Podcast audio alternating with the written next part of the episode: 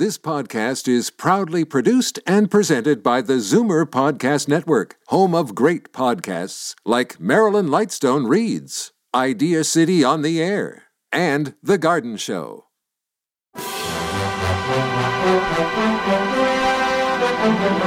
It's Zoomer Radio's Theater of the Mind with Frank Proctor. Open your mind as we fill your head with amazing thrills, chills, and laughs. Theater of the Mind. The best love programs from radio's golden age. Only on Zoomer Radio. Now, here is your master storyteller, Frank Proctor. Well, thank you and welcome to the show. Tonight, a real treat as we listen to another episode of Suspense. The producers of the show are known for providing taut scripts and celebrated actors to play the roles. Certainly no exception tonight, as we're about to hear Jane Wyman take the lead role. She was an American actress, singer, dancer, and philanthropist whose career spanned seven decades. She was also the first wife of fortieth President of the United States, Ronald Reagan. They married in nineteen forty and divorced in nineteen forty-nine.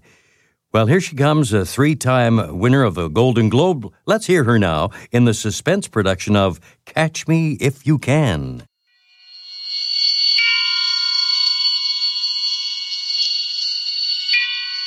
And now, Autolite and its sixty thousand dealers and service stations present Suspense.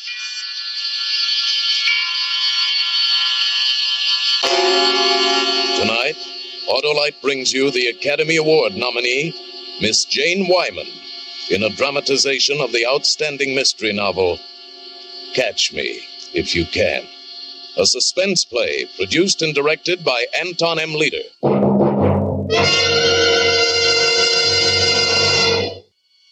And now, Autolite presents Jane Wyman in a tale well calculated to keep you in suspense. Let me tell you. Let me talk as long as I can. It's my last chance to explain about Phil and all the trouble I had afterwards. Phil got me into this mess the night he died. I sat near his bed, waiting for him to fall asleep, and he said, "Margot, was there anything in that milk you gave me tonight?" "Well, of course, darling. Doctor Landers prescribed it. A sedative." "Oh? You're a beautiful woman, Margot. Very beautiful. Yes." He was taking so long to fall asleep. It was already after three in the morning. I listened to the wind. Phil and I were all alone, stuck in that godforsaken mountain inn, ever since he fell ill just before Labor Day. There we were, ten thousand feet above sea level, not a soul for miles. The fall season was over and all the other guests were gone, and even Joe, who owns the inn, had gone down to Leadville to get his winter supplies. Oh, I shivered, thinking of the dark, ragged, lonesome mountains outside, and Phil opened his eyes again. "You're a good actress, Margot. Better off the stage than you were on, I expect. I know you're fed up with our marriage. Have been ever since I became ill." "I haven't complained, Phil." "No, it wouldn't fit the part. But you feel trapped out here in Colorado, don't you? You'd rather be in New York.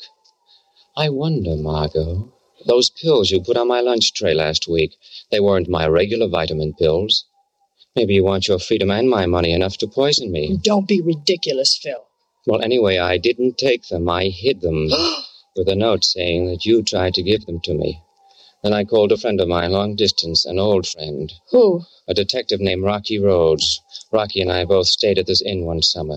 "And what did you tell this Rocky?" "Never mind what I told him. Just remember, he's due here tonight or in the morning." "A detective?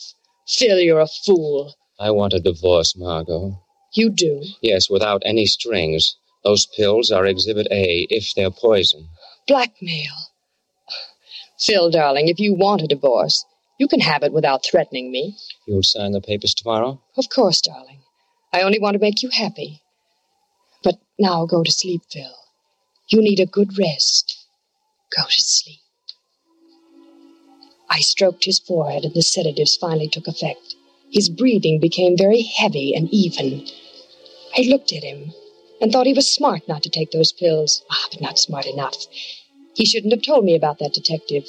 He thought he was protecting himself and that I wouldn't dare do anything now. Oh, but he was wrong, because I had to now.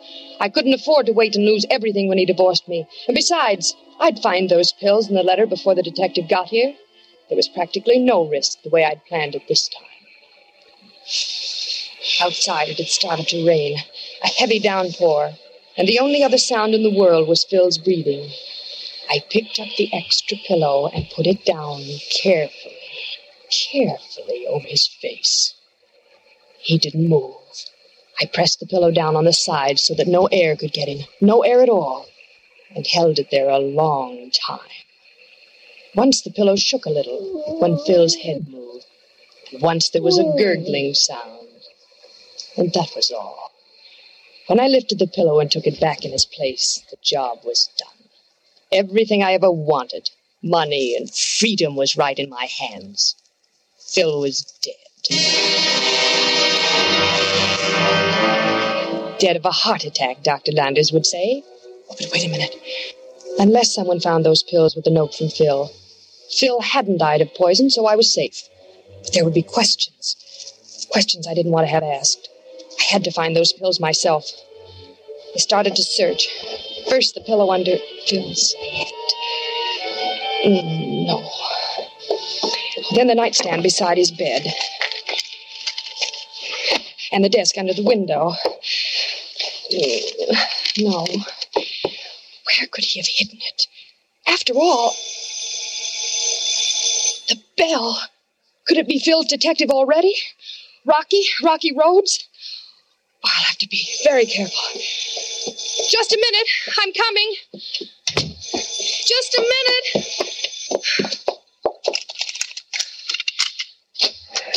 Yes? Well, don't stand there. It's raining in. Oh, I'm, I'm sorry. Uh, I think I'm lost. I'm looking for Pineview Lodge. Well, you are lost. This is Fisherman's Net. Yes, I know. I saw the sign. It's, uh, it's closed for the winter. Well, could you put me up? The manager's away. There's only me and my husband. Oh, the luck of the Irish. I meet a beautiful blonde, and she's married every time. You wouldn't turn me out in this storm. I'm soaking wet. I'm afraid well, I... please, just tonight. In the morning, I'll get my bearings. Well, if it if it's only for one night... Yes, that's all. Thank you. Oh, what a vacation. Where are you from? Chicago, newspaper man. My name is Mike Sheldon. How do you do, Mister Sheldon? I'm Missus Weatherby. How do you do? Uh, where do I bunk? Upstairs? Yes, you can take the trout room. Every room is named for a different kind of fish. It's the second room on the right from the top of the stairs. Thank you. It's great of you to let me stay. Would you like some hot coffee? Fine, it's no trouble. Oh, not at all. I was going to make some for myself. I could use some, all right. No! No, wait! What? No, not that room. No! What's wrong, Missus Weatherby? Well, I, I said I said the second door on the right. The salmon room, not the trout room. I made a mistake. Forgive me, but this is my husband's room and he's not well. I was afraid you'd wake him up. Oh, that was bad, very bad. Making a slip like that in front of Phil's detective, Rocky Rhodes. Because, of course, Mike Sheldon was Rocky Rhodes. Who else could he be? And I had to find those pills before he did and started making trouble. Before I could get back to the search, two more unexpected guests popped in at Fisherman's Net. A small, dapper man with a black mustache and slicked black hair. But I'm Charlie Miller. I got a reservation here, and I'm staying, sister. But the manager is away. He didn't mention any reservations. Well, he must have forgot, then. I made it by telephone from K C. That is, I mean, I asked a friend of mine to make it. A friend of his? Was it Phil? Was Charlie Miller Rocky Rhodes? Oh, he couldn't be a detective. He was too stupid. No, no, Mike Sheldon was Rocky Rhodes. There was a girl with Charlie Miller. I thought she was Missus Miller. No, I'm Susan Quinn. Mister Miller and I met on the bus. Yeah, and we were great pals right off. I, I call her Susie Q. You get it? Yes. But the initials on your suitcase are S R, Miss Quinn. Oh, well, I borrowed my sister Sheila's suitcase. Sheila Riley. She's married. Sheila and I always borrow each other's things. Was it true? Or was her name Susan Rhodes, nicknamed Rocky Rhodes? Things are getting more complicated every minute. Two men had arrived, and Sheldon seemed most like a detective. Oh, it was too late for me then to go on hunting for the pills. It was morning. In case questions were asked later, I had to be able to say I had done what a wife with a sick husband ought to do. I had to take Phil his breakfast on a tray. Well, Missus W., hey, you're an early bird. Here, let me help you. Oh, thank you, Mister Miller. This is my husband's breakfast. If you'll open the door. Sure thing. There you are. Thank you. Phil. Phil, dear, I brought you... Something wrong, Missus W.? My husband. He looks... He looks... Uh, uh, anything I can do? Say, oh. uh, he does look pretty green at that. Mister Weatherby. Hey, Mister Weatherby. Oh. You, you better sit down, Missus Weatherby. It uh, looks to me like your husband has passed away. Oh, no. No, no, no. Here, now. Just sit down. All right, now you just cry on Uncle Charlie's shoulder. It'll do you good. You're, you're very kind. Well, good morning. Oh, say, uh, Sheldon, uh, got a little trouble here. Trouble? Missus Weatherby? Well, her husband's passed away in his sleep, it looks like. I brought his breakfast. I thought he was asleep, and will you... Will somebody phone Phil's doctor? Doctor Landers in Salisbury Gap. Well, of course, but... Uh... Ex- excuse me, I'm, a- I'm afraid I better go to my room.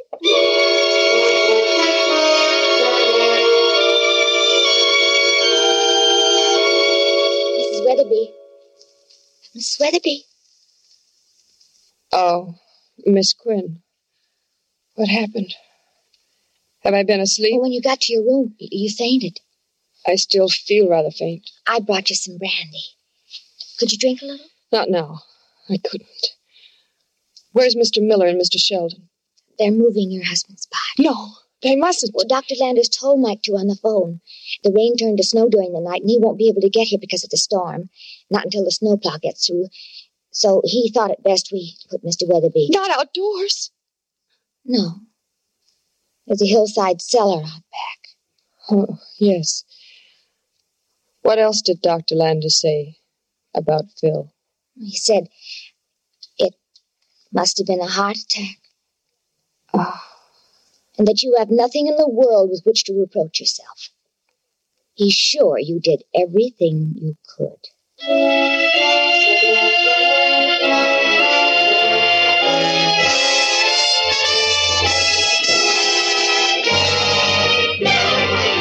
Suspense, Autolite is bringing you Miss Jane Wyman in radio's outstanding theater of thrills, Suspense.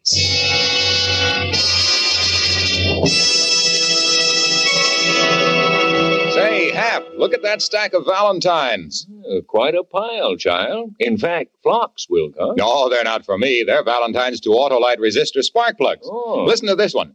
You've won my heart with your kisses and your hugses and a set of Autolite resistor spark plugses.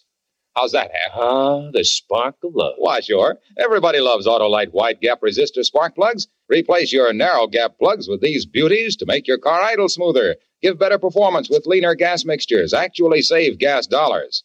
Now, here's a Valentine that's right in line. Oh, Valentine, will you be mine, and will you make me happy? Put Autolite resistor spark plugs in my car. Help make it smooth and snappy. Boy, that's hitting on all six. Well, naturally. Here's another Valentine that touches this old heart of mine. Oh, Autolite resistor spark plugs. With me, you are a fixture.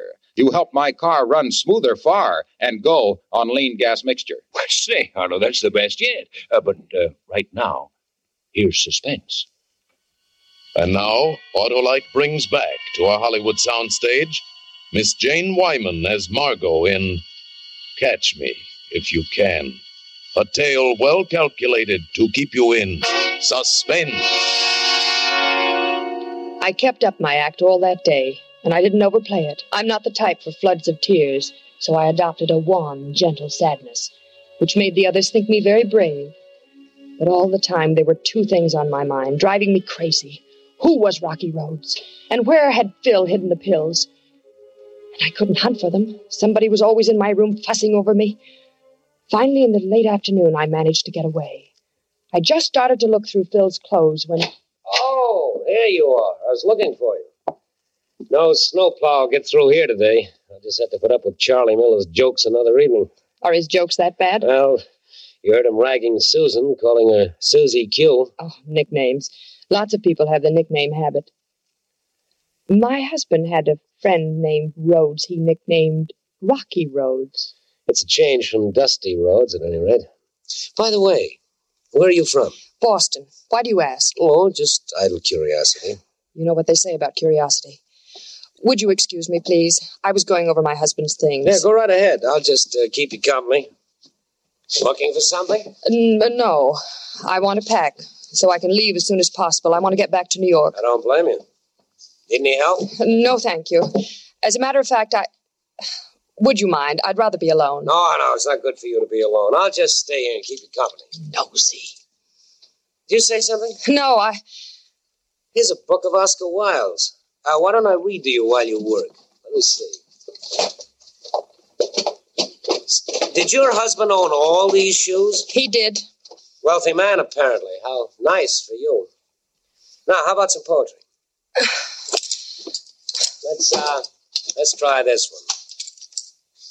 The poor dead woman whom he loved and murdered in her bed. Shall I go on, Missus Weatherby? But I couldn't let Sheldon unnerve me. I had to keep cool. I went on packing and he went on reading on and on endlessly about blood and prisons and hangings, while I tried not to miss anything of Phil's. I had to have those pills. An hour later in my room, I knew I didn't have them. But Rocky Rhodes didn't have them yet either. Otherwise, he would have said something. But the pills didn't have to be in Phil's room. Which one was Rhodes? Miller or Sheldon? I would have to find out by elimination. After dinner that night, I went into the main parlor. And Charlie Miller grabbed me and danced me over to the fire. Ah, here you are, Missus W. Now, you just sit right here and have a highball, see? And we'll have a nice little cozy chat with little old Charlie. Oh, you're so formal, Charlie. Call me Margot. Margot? I'll bet your mother called you Maggie. You thought up Margot to use on the stage. On the stage? How did you know I was an actress? This was the clue I'd been looking for. Oh, a guy with my experience can always tell. You can? Sure. And I know how you actresses operate.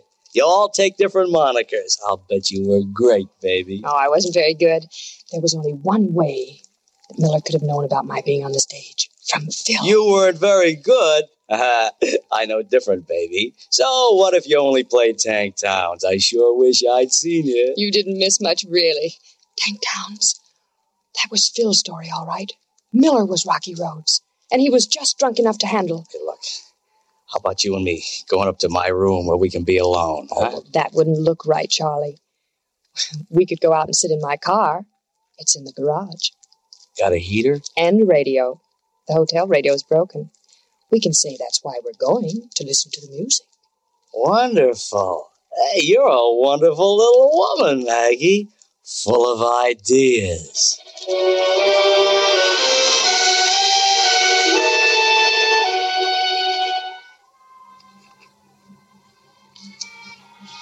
it's not a bad little wagon, baby, but this front seat is so full of steering wheel.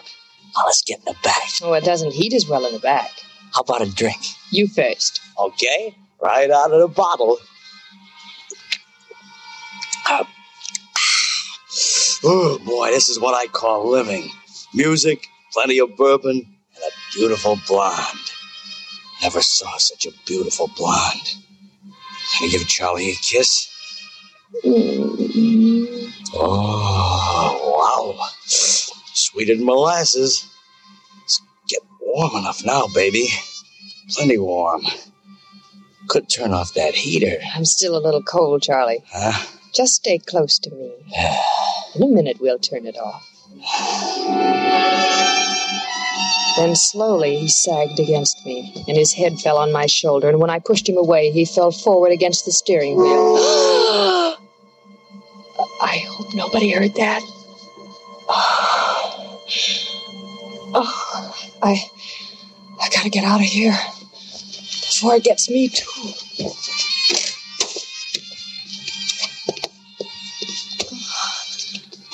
Kept on my feet, going around the car. I, I was dizzy and getting numb. Then a few feet from the garage door, I keeled over. For a minute or more, I, could move. And then I crawled toward the door. It took forever to get there. I opened the door somehow, pushed it shut, and half fell out and lay in the snow, breathing clean air. Thanking my lucky stars, I'd been smart enough not to drink. That's why it got Charlie sooner, because he was drunk. I looked at my watch and decided to wait fifteen minutes.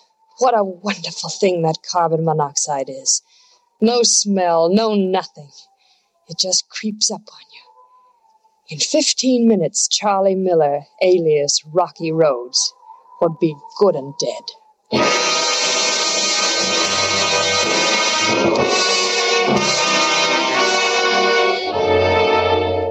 He was dead, all right. When they found us, they carried me into the house and gave me a drink and put me to bed. I went right to sleep knowing Rocky Rhodes was dead. When I woke up, I remembered the car key. I had said Charlie started the car, but somebody might think to check the key for fingerprints and find mine. Oh, I put on a fur coat over my nightgown and ran all the way to the garage. I got in the car, reached for the keys, and they weren't there. Why? Why would anybody take my keys? And who would take them? Rocky Rhodes? No, he was dead. But was he? Had I killed the wrong man? I don't know how I ever got through breakfast. That's too bad about Charlie, Margot. Stop worrying about it. It wasn't your fault. You look tired. You want to take a walk? Get some fresh air? I I don't feel up to it. I was planning to go up to that lookout cabin on the peak. No, no, no. I'm too lazy for that. I mean a short walk. Is it a long climb, Missus Weatherby? Long and steep, believe me. I only made it up there once. But my husband used to go there often. I guess a good climb will do me good. I think I'll try it alone. Bye. I'll be back before dark. Bye. Be careful, Susan. I didn't even hear her leave. I was thinking about Phil's walk to the lookout cabin. There was where he'd hidden the pills. I knew it. I knew it in my bones. Why hadn't I thought of it before? Oh, I'd have to hurry. I couldn't let anyone find those pills except me. I managed to get away from the men and slipped out by the back door without being seen.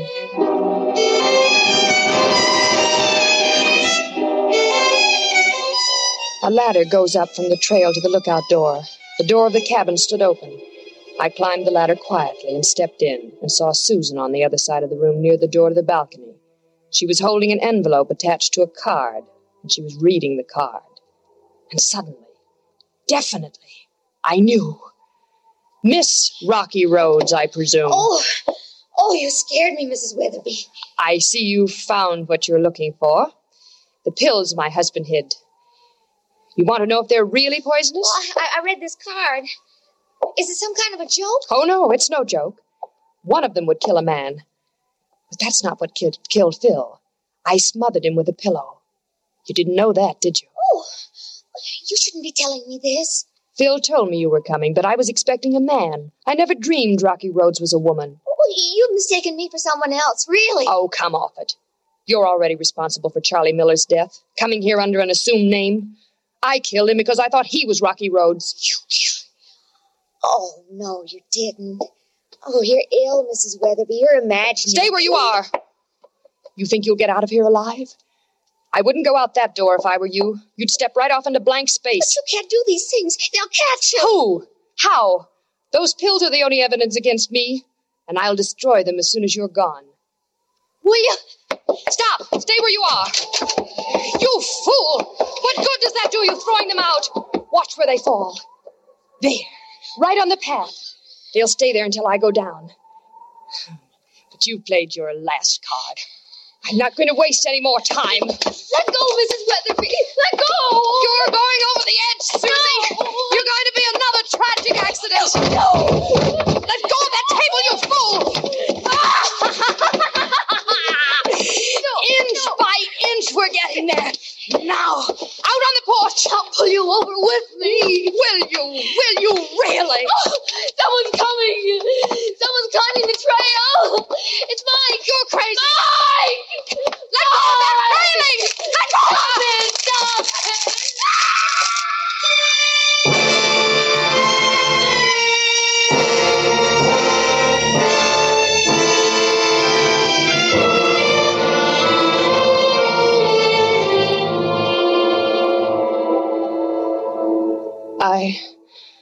remember falling. Falling, then, then a sharp pain. Then I don't remember anymore until I woke up here in the snow and found you bending over me. Who are you? Where did you come from? I just came up from the village, Missus Weatherby. We know the whole story. The whole story? Now, just take it easy, Missus Weatherby. Oh, I, I know. You must be a doctor. The doctor. They'll never hang me. No, Missus Weatherby. They'll never hang you. You're dying now. No. No, I, I can't die. After all I've had to do to, to live. Where did Mike go? I'm right here, Missus Weatherby. Like a vulture waiting for me to die. You're Rocky Rhodes, aren't you, Mike? No, Missus Weatherby. You're lying. It has to be you. I killed Charlie, and he wasn't Rocky Rhodes. And Susan wasn't. You have to be. I I have to know. I have to kill Rocky, or I've done it all for nothing. Rocky Rhodes mustn't find those poison pills. Your husband didn't die from poison, Missus Weatherby. So you would have been safe even if the pills were found. But, but, Ro- Rocky Rhodes... None of those people was Rocky Rhodes. Your own guilt made you suspicious of everything they did. But there must be a Rocky Rhodes. Phil said there was. There has to be a Rocky Rhodes. Is she dead, Doctor? I'm afraid she is. And there I was being sorry for her, her husband being dead. Just think, she killed her husband and one of us, and none of us would ever have known it if she hadn't told Susan all about it in the cabin. It was good of you to get here so fast, Doctor. Well, I'd have gotten here sooner if it hadn't been for the blizzard. Maybe none of this would have happened. By the way, I'm not a doctor, Mister Sheldon. My name is Rhodes. Rocky Rhodes.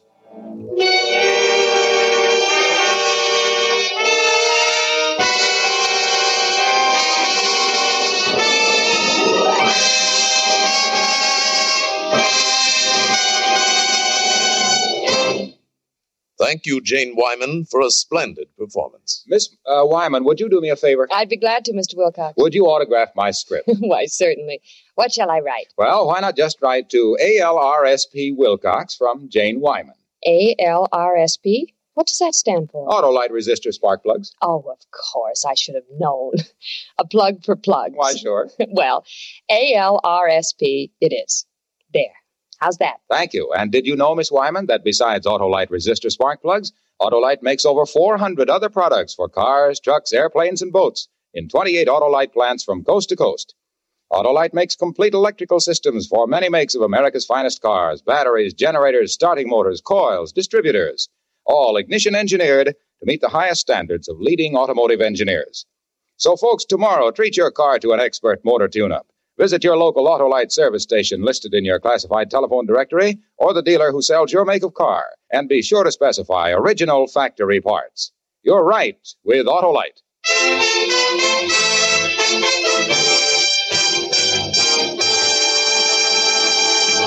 And now, in introducing again our star, Miss Jane Wyman, I wish also to extend to her, on behalf of our sponsor and all of us here on Suspense, our sincere congratulations on her nomination for the Academy Award for her splendid performance in the current Warner Brothers picture, Johnny Belinda, and to wish her the best of luck in balloting. Thank you very much. And may I congratulate Suspense for being one of the top radio programs on the air. Truly radio's outstanding theater of thrills. Thank you, Miss Wyman. And I'll be listening next week when James Mason and his lovely wife, Pamela Calino, appear in the Agatha Christie story, Where There's a Will. Another gripping study in Suspense. Tonight's Suspense play was adapted by Sylvia Richards from the current best-selling mystery by Pat McGeer. Music was composed by Lucian Morawek and conducted by Lud Gluskin. The entire production was under the direction of Anton M. Leader. This is C B S, the Columbia Broadcasting System.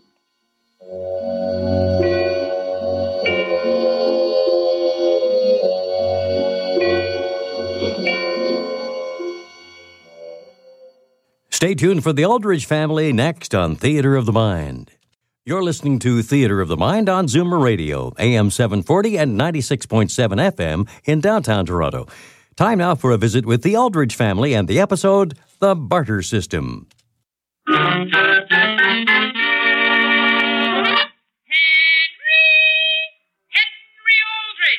Coming, Mother.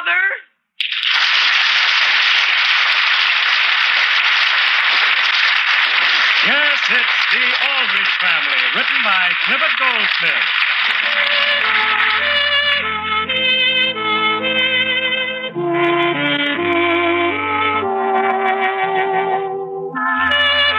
A teenage boy has always scampered across the American scene. Tom Sawyer, Huckleberry Finn, Penrod, Peck's Bad Boy.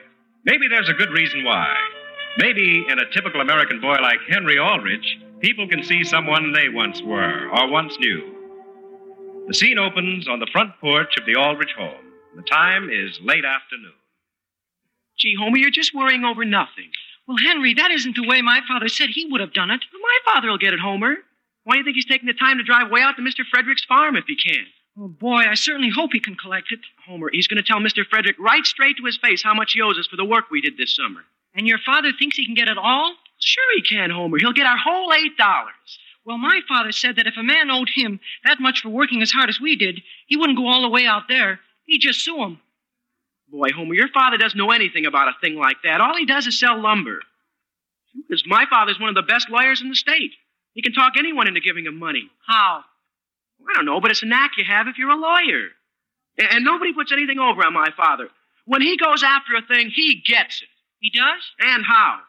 You just wait until he comes back and hands us each four dollars. But, Father, didn't I make it clear Mister Frederick owed us eight dollars?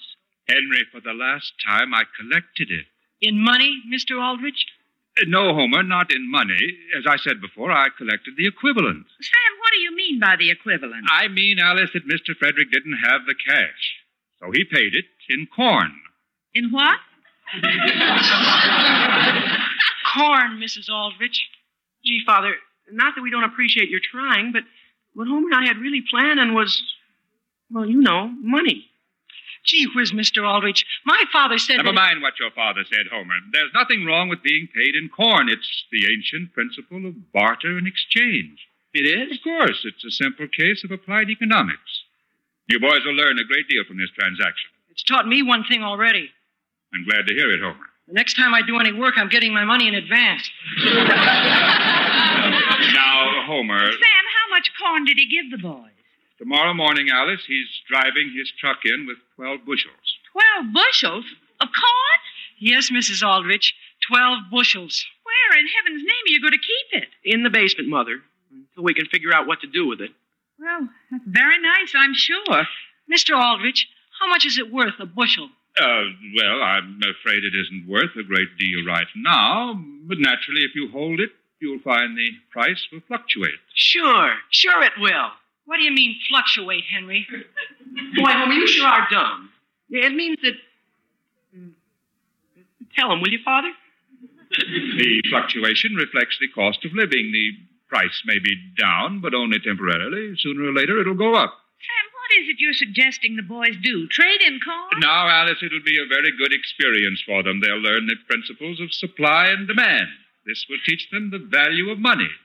Gee whiz, Father, I know the value of money. It's the value of corn I'm worrying about. Well, don't worry about it, dear. You and Homer can corner the market with your twelve bushels and make a killing when it goes up. Alice, for heaven's sake. I'm sorry, Sam. Please hurry and get ready for dinner. Were you including me, Missus Aldrich? Why, no, Homer, I wasn't. However, if you feel that you want to stay... Oh, I, I couldn't stay unless I was specially asked. Well, in that case, dear, perhaps the next time.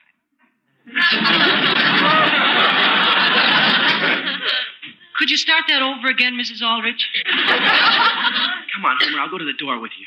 Well, thanks for your trouble, Missus Aldrich. And thank you for your trouble, Mister Aldrich. No trouble at all. Understand, Henry, I'm not criticizing. Only you should have gotten my father to handle this. Now, listen, is that a slur on my father? Oh, gee whiz, no. The only thing is, I don't know how he makes a living. Homer. Twelve bushels of corn or twelve bushels of corn? Well, I can figure that much myself. But when I go up to the dance committee and get two tickets for the class dance, what am I going to hand them? Six bushels of corn? That hasn't even fluctuated yet? You aren't any worse off than I am. Eleanor Wentworth, haven't I? Boy, I don't know how I'm going to be able to face Betty Newton. Listen, Homer, why don't you see if your mother wouldn't be interested in buying it? To can. The whole twelve bushels? We could quote her a reasonable price. Sure. You want my mother to get us out of a hole that your father got us into. Homer, Homer, we aren't in any hole. You just don't realize how valuable that corn is going to be. When? When it fluctuates. When it fluctuates.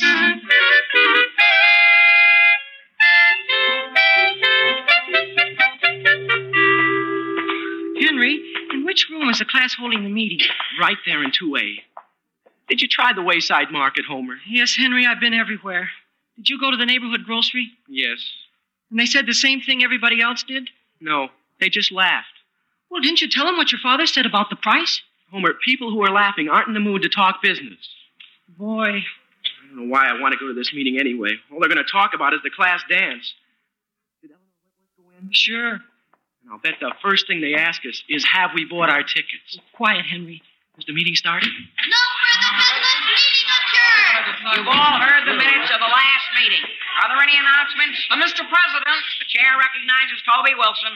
Although most of the tickets for the dance a week from this Saturday have been sold, there are still a few guys holding back. Oh, boy. Let's not have any slackers, fellas. Let's make it one hundred percent. I'm going out, Henry. No, Homer, they'll see you. Are there any other announcements? Mister President. Jimmy Bartlett. Uh, Mister President, I've been a member of this class for a good many years now. And, well, I'd like to ask why the tickets have to cost so much. Mister President, that's what I say. Oh, sure. Well, I think the price of a ticket should uh, fluctuate like the cost of living. Homer, would you mind explaining that? Uh, well, if you don't know, it's not going to do any good to tell you. And it isn't the money I mind, it's the principle. Homer, I believe the price of tickets was fully discussed at the last meeting, and you're out of order. What do you mean I'm out of order? I wasn't even at the last meeting. I think we ought to have more principle all the way around. Homer, be quiet. Order, please. Order. Are there any other announcements? Mister President. Betty Newton. I make a motion that the chairman of the dance read off the list of those boys who haven't bought their tickets yet. The list will be read at the next meeting. Are there any other announcements? Uh, Mister President, I make a motion that we postpone the dance. Oh! For how long? For how long? For about four weeks. Oh, no! All in favor signify by saying aye. Aye. Those opposed? No! Mister President, I make the motion that no boy in this class be allowed to bring any girl to the dance that isn't in the class. Mister President! Yes, Toby? I object. That amounts to no less than confiscation of personal rights. I mean, Mister President. Henry Aldrich. Um, I've been listening with great interest to all the complaints about this dance, and, and naturally it worries me. I'm not sure, but I, I think I have a suggestion. We had a good dance last year, and we had a good dance the year before. And I guess if we're all here, we'll have another one next year. I certainly hope we will, because I like to dance. But, but gee, I, I don't know. Sometimes I start wondering if dancing is everything in life. How about trying something else, just one year? The evenings are nice now. They're a little chilly, maybe, but we're going to have a moon, I think. Why waste our time indoors, just dancing? Well, what do you suggest? Why, uh, sort of... corn roast. A what? Uh, I make a motion that this class show a little originality and initiative and have a corn roast. I second the motion. Order, please. Order. Mister President, I never heard of anything so ridiculous. All I can say is, who wants a corn roast? I do, Mister President. Wait a minute, Henry Aldrich. I'm not through dancing yet. I mean, talking. The only trouble with having a corn roast is where are you going to get the corn? It's hard to find this time of year. Oh, but if we have enough, enough initiative and originality to want a corn roast, then I'm willing to personally guarantee that I will find the corn somehow. second that motion, too. What motion, Homer? What? There wasn't any motion. Well, then I make one. Oh, sit down. Now, wait a minute. Where are your principles? Homer, shut up. There has been a motion that instead of a dance, we show little originality and initiative by holding a corn roast. All those in favor signify by saying aye. Aye. Opposed? No! The boys have it. It'll be a corn roast. Hey, Homer. Homer, tell Henry Aldrich somebody wants him outside. I'm wanted outside? Somebody wants you out in the main office. Hey, come on, Homer, I'm wanted. Mister President, does this mean we will or will not have punch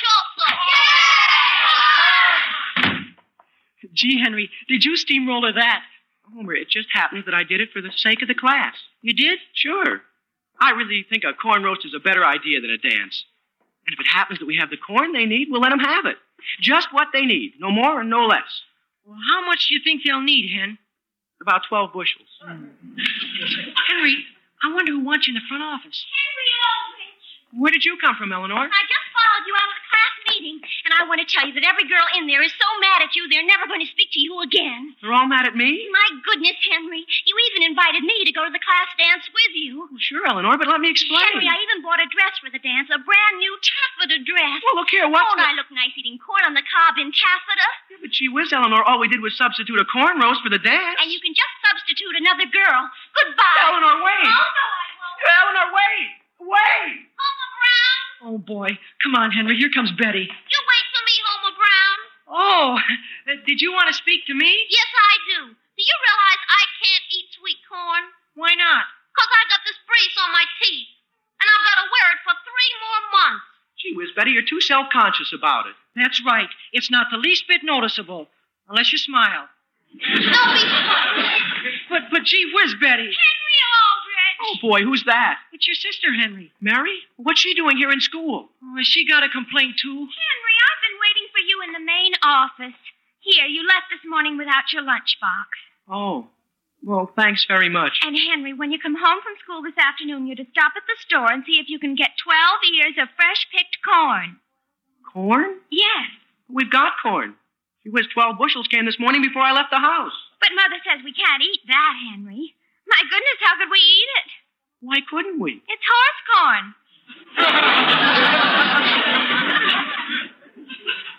It's what corn? Horse.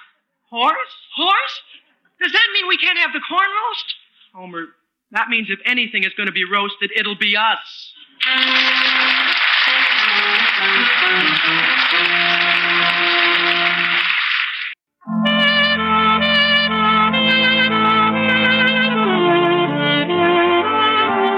now, getting back to the troubles of Henry Aldrich.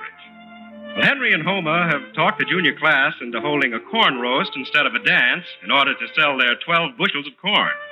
While congratulating themselves on their success, they learned that they have in their possession not sweet corn, but horse corn. The scene opens that afternoon in the Aldrich basement. Understand, Henry, I'm not criticizing your father, but don't you think he should have known this was horse corn? Why should he have? After all, my father's a lawyer, not a farmer. To him, corn is corn. Well, listen, Henry, I've been thinking. Couldn't we still sell it to the class, even if it is really just for horses? Look, Homer, you see this front tooth? Yes. I lost that tooth once, biting into an ear of horse corn. Looks all right to me. Sure, it grew out again, but the one I had, I lost. You did? Sure. And do you want us to be responsible for the whole class losing their front teeth? Well, couldn't we soak it in butter and soften it up a little? And not serve it until after dark? No, Homer. Oh, well, here we are, Henry, stuck with those twelve bushels of horse food, and the whole junior class is waiting for something to eat. Oh, Mother,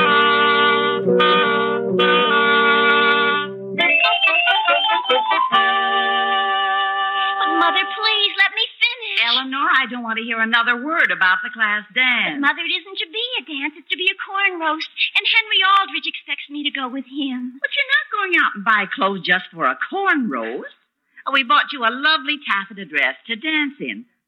Oh, why aren't you having the dance? Henry thought it would be much more original for us not to have one. Well, you have plenty of clothes that are good enough to eat corn in. But nothing that Henry hasn't seen me in before. And this is going to be a very original occasion. dear, you can't expect me to buy you a dress for every single occasion. It's silly, Eleanor. But, Mother, I'll economize. I'll get something that I can wear to corn roasts and weenie roasts. Oh, oh Mother, if I don't get a new dress, I'll just die. I know it. Oh, I'd have a hard time explaining that to your father. Oh, uh, I'll die. Uh, All right. Mother. Can you uh, meet me at the Emporium tomorrow? Oh, yes, Mother, and thank you. I saw just the thing down there I have in mind. Sit right where you are, Mother. I'll answer the phone for you. Hello? Hello, is this Eleanor? Yes? This is Biddy. I just had a great idea. What about? Well, you know that corn roast we're having? Yes. Well, my uncle has a cabin down by the lake, and I asked him whether the whole class could meet there. And what do you think, Eleanor? What? He said he'd be very glad to let us have it. And he's sending two men out there to get the whole thing cleaned up for us. Really? Yes. I think it's a very original idea, don't you? Yes. I was just telling my mother. And what else do you think? What? The dentist is going to take the brace off my teeth. He is? As a special favor, just for the weekend. That's wonderful. And oh boy, am I looking forward to it. I should imagine. I think it's terribly exciting. I should think you would. And how? You know, it's been years since I've eaten sweet corn. Mister President! Mister President!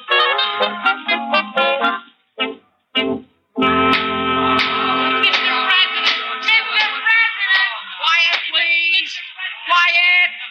Why can't we have an orderly class meeting for a change? Gee, Henry, everything's going swell. They haven't even mentioned the corn roast. Quiet, Homer. I think they've forgotten they voted on it. Quiet, please. Quiet.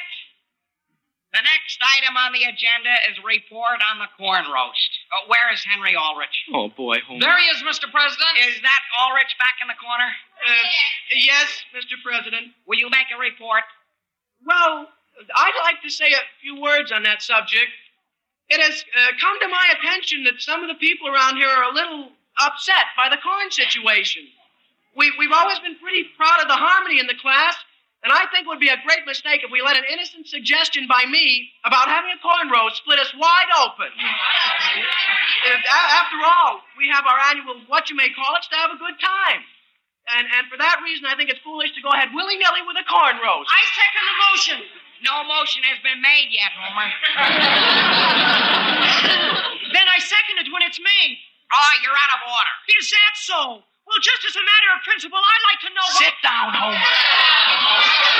Okay, okay. If you're opposed to a corn roast, Henry, what do you suggest in its place? Yeah. A dance. Mister President, we girls have a right to know where we stand around here.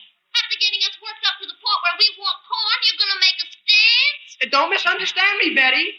I, I think we ought to have a dance and corn. Oh, only, only work them together so that everybody will be satisfied and there won't be any hard feelings. How? Well, uh, why couldn't we show a little originality and initiative and have sort of a barn dance? You know what I mean? Only not a plain, ordinary barn dance. This would be different. The decorating. Nothing but ears of corn. Mister President, I second that motion. Mister President, may I ask why we can't have corn to eat instead of just corn for decoration? Because along this time of the year, Toby, you take horse corn, for instance. It's very colorful and nice to look at. While sweet corn is liable to be tough. You, you don't want to lose a tooth when you're out on a social event, do you? I can take care of my teeth. But I say, why take a chance? After all, we can eat corn any old time. Why get into a rut?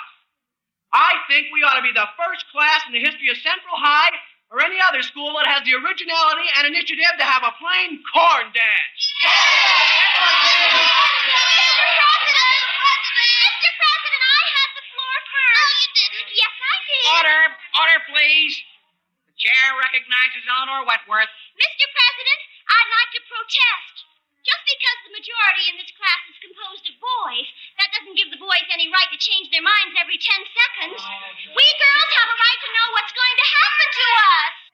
I demand that a vote be taken. Now, wait a minute, Eleanor. I demand that a vote be taken on our having a simple, informal dance in evening clothes. No! Yes! No! Mister President! Mister President! Mister President!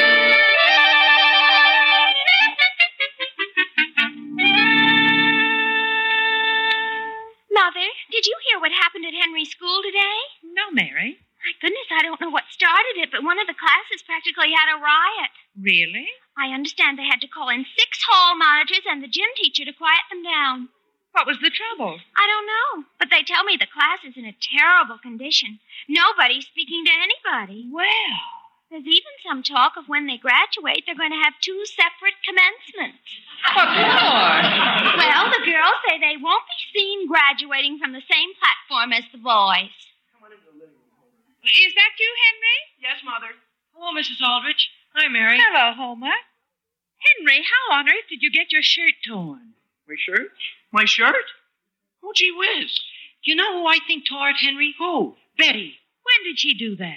Right after Natalie White slapped his face. Henry, what did she slap your face for? I took the floor away from her. You what? I, I, I took the floor away from her. We had a class meeting.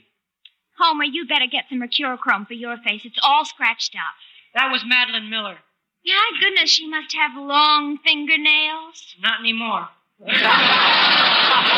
Henry, you didn't get into a fight with any of the girls, did you? Gee whiz, no. I was a gentleman through the whole thing. I don't understand what caused the whole thing. Well, we had what you might call a close vote. See, Mother? Well, we got it through, didn't we, Henry? What did you get through? Oh, just a little motion I made. Uh, listen, Mother, where'd you put the corn? The corn? Sure, my twelve bushels. Downstairs in the basement, dear. Oh, no, it isn't, Missus Aldrich. Yes, it is, Homer. Mary, we were just down there, and there wasn't even one basket there. Well, I don't understand it. Mother, did you go out at all today? Yes, I did. Did you lock all the doors? Oh, but the back door.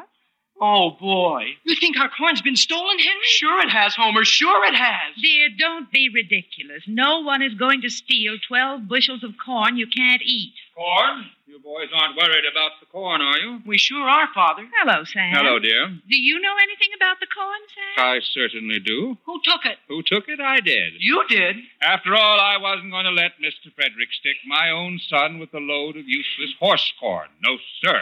So I just went out there and made him take it back. You haven't got the corn anymore? I should say not. Did Mister Fredericks give you the money? No, potatoes. Potatoes? Nobody puts anything over on Sam Aldrich, let me tell you. I'm a pretty sharp trader, you know. But, Father... Mister Aldrich... Don't bother to thank me. It was my own fault for not being more careful in the first place. But, Father... Mister Aldrich... I let him know quite plainly I would stand for no nonsense. But, Father... Mister Aldrich...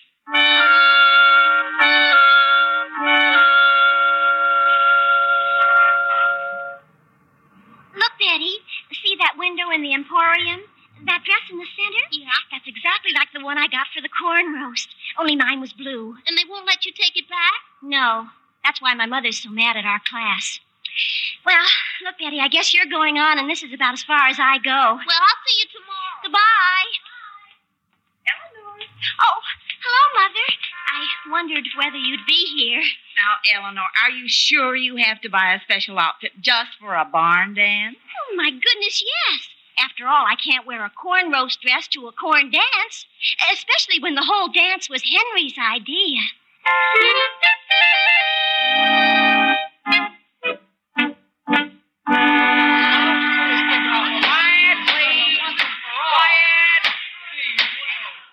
Henry, what are we going to do? Let's just wait and see if something happens. Well, we're still stuck with the potatoes. Homer, relax. Take it easy. My father says that's a trouble. We've been taking it easy when we should have been tough.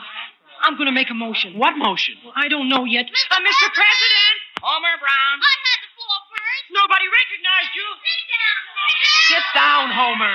Sit down, Homer. As long as there is some doubt about who had the floor first, I think we should recognize the young lady. Yay! I'm glad to see there's a little chivalry left in this school. Mister President, this is a matter of principle. Betty Newton has the floor. Thank you. I should like to bring to your attention an article in today's school paper, which is the most sensible thing I've ever read in my life. It's called In These Times. It says, in these times, it hardly seems fitting and proper for students who are planning a dance to spend their money on unnecessary decorations, such as corn. If the junior class really wants to hold a dance that will be long remembered, why don't they give a dance without the decorations and show a little originality and initiative by contributing that money in the form of food, like potatoes? In these times, it will be a very generous and appreciated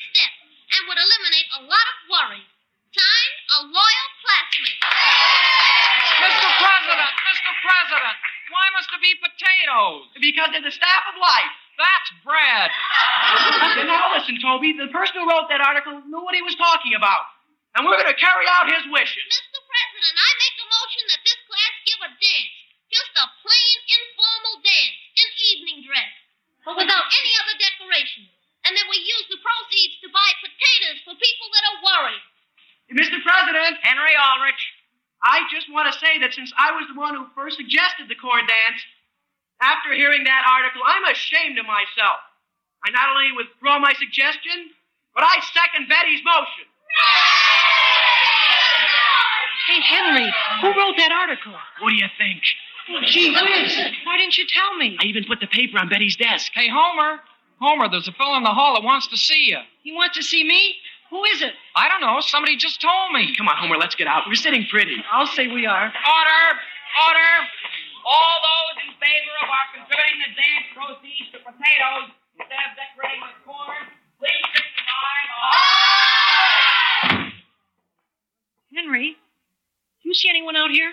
No. Hello, Homer. Father, what are you doing here? Well, I just went out and had a talk with that farmer who owed you money. You did, Mister Brown? Yes, sir, and I fixed things.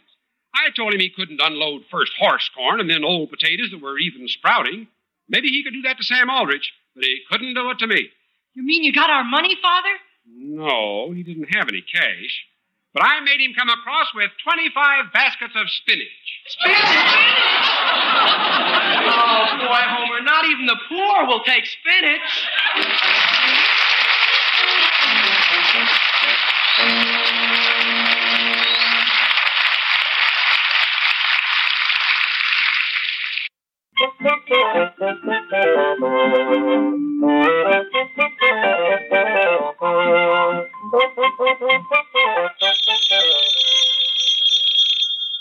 Hello? And just one more thing, Henry. Is this you again, Eleanor? It certainly is. The more I think about it, a spinach dance.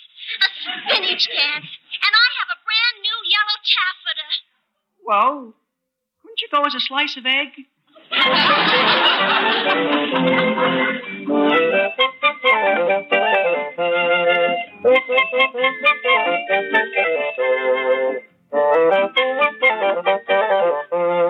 Aldrich Family is written by Clifford Goldsmith. Henry is played by Bobby Ellis and Homer by Johnny Fiedler.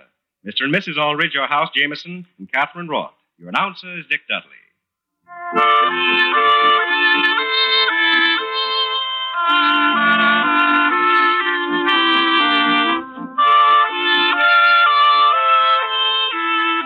Listen again next week, same time, same station, for another sparkling half hour with the Aldrich Family. Good night, everybody.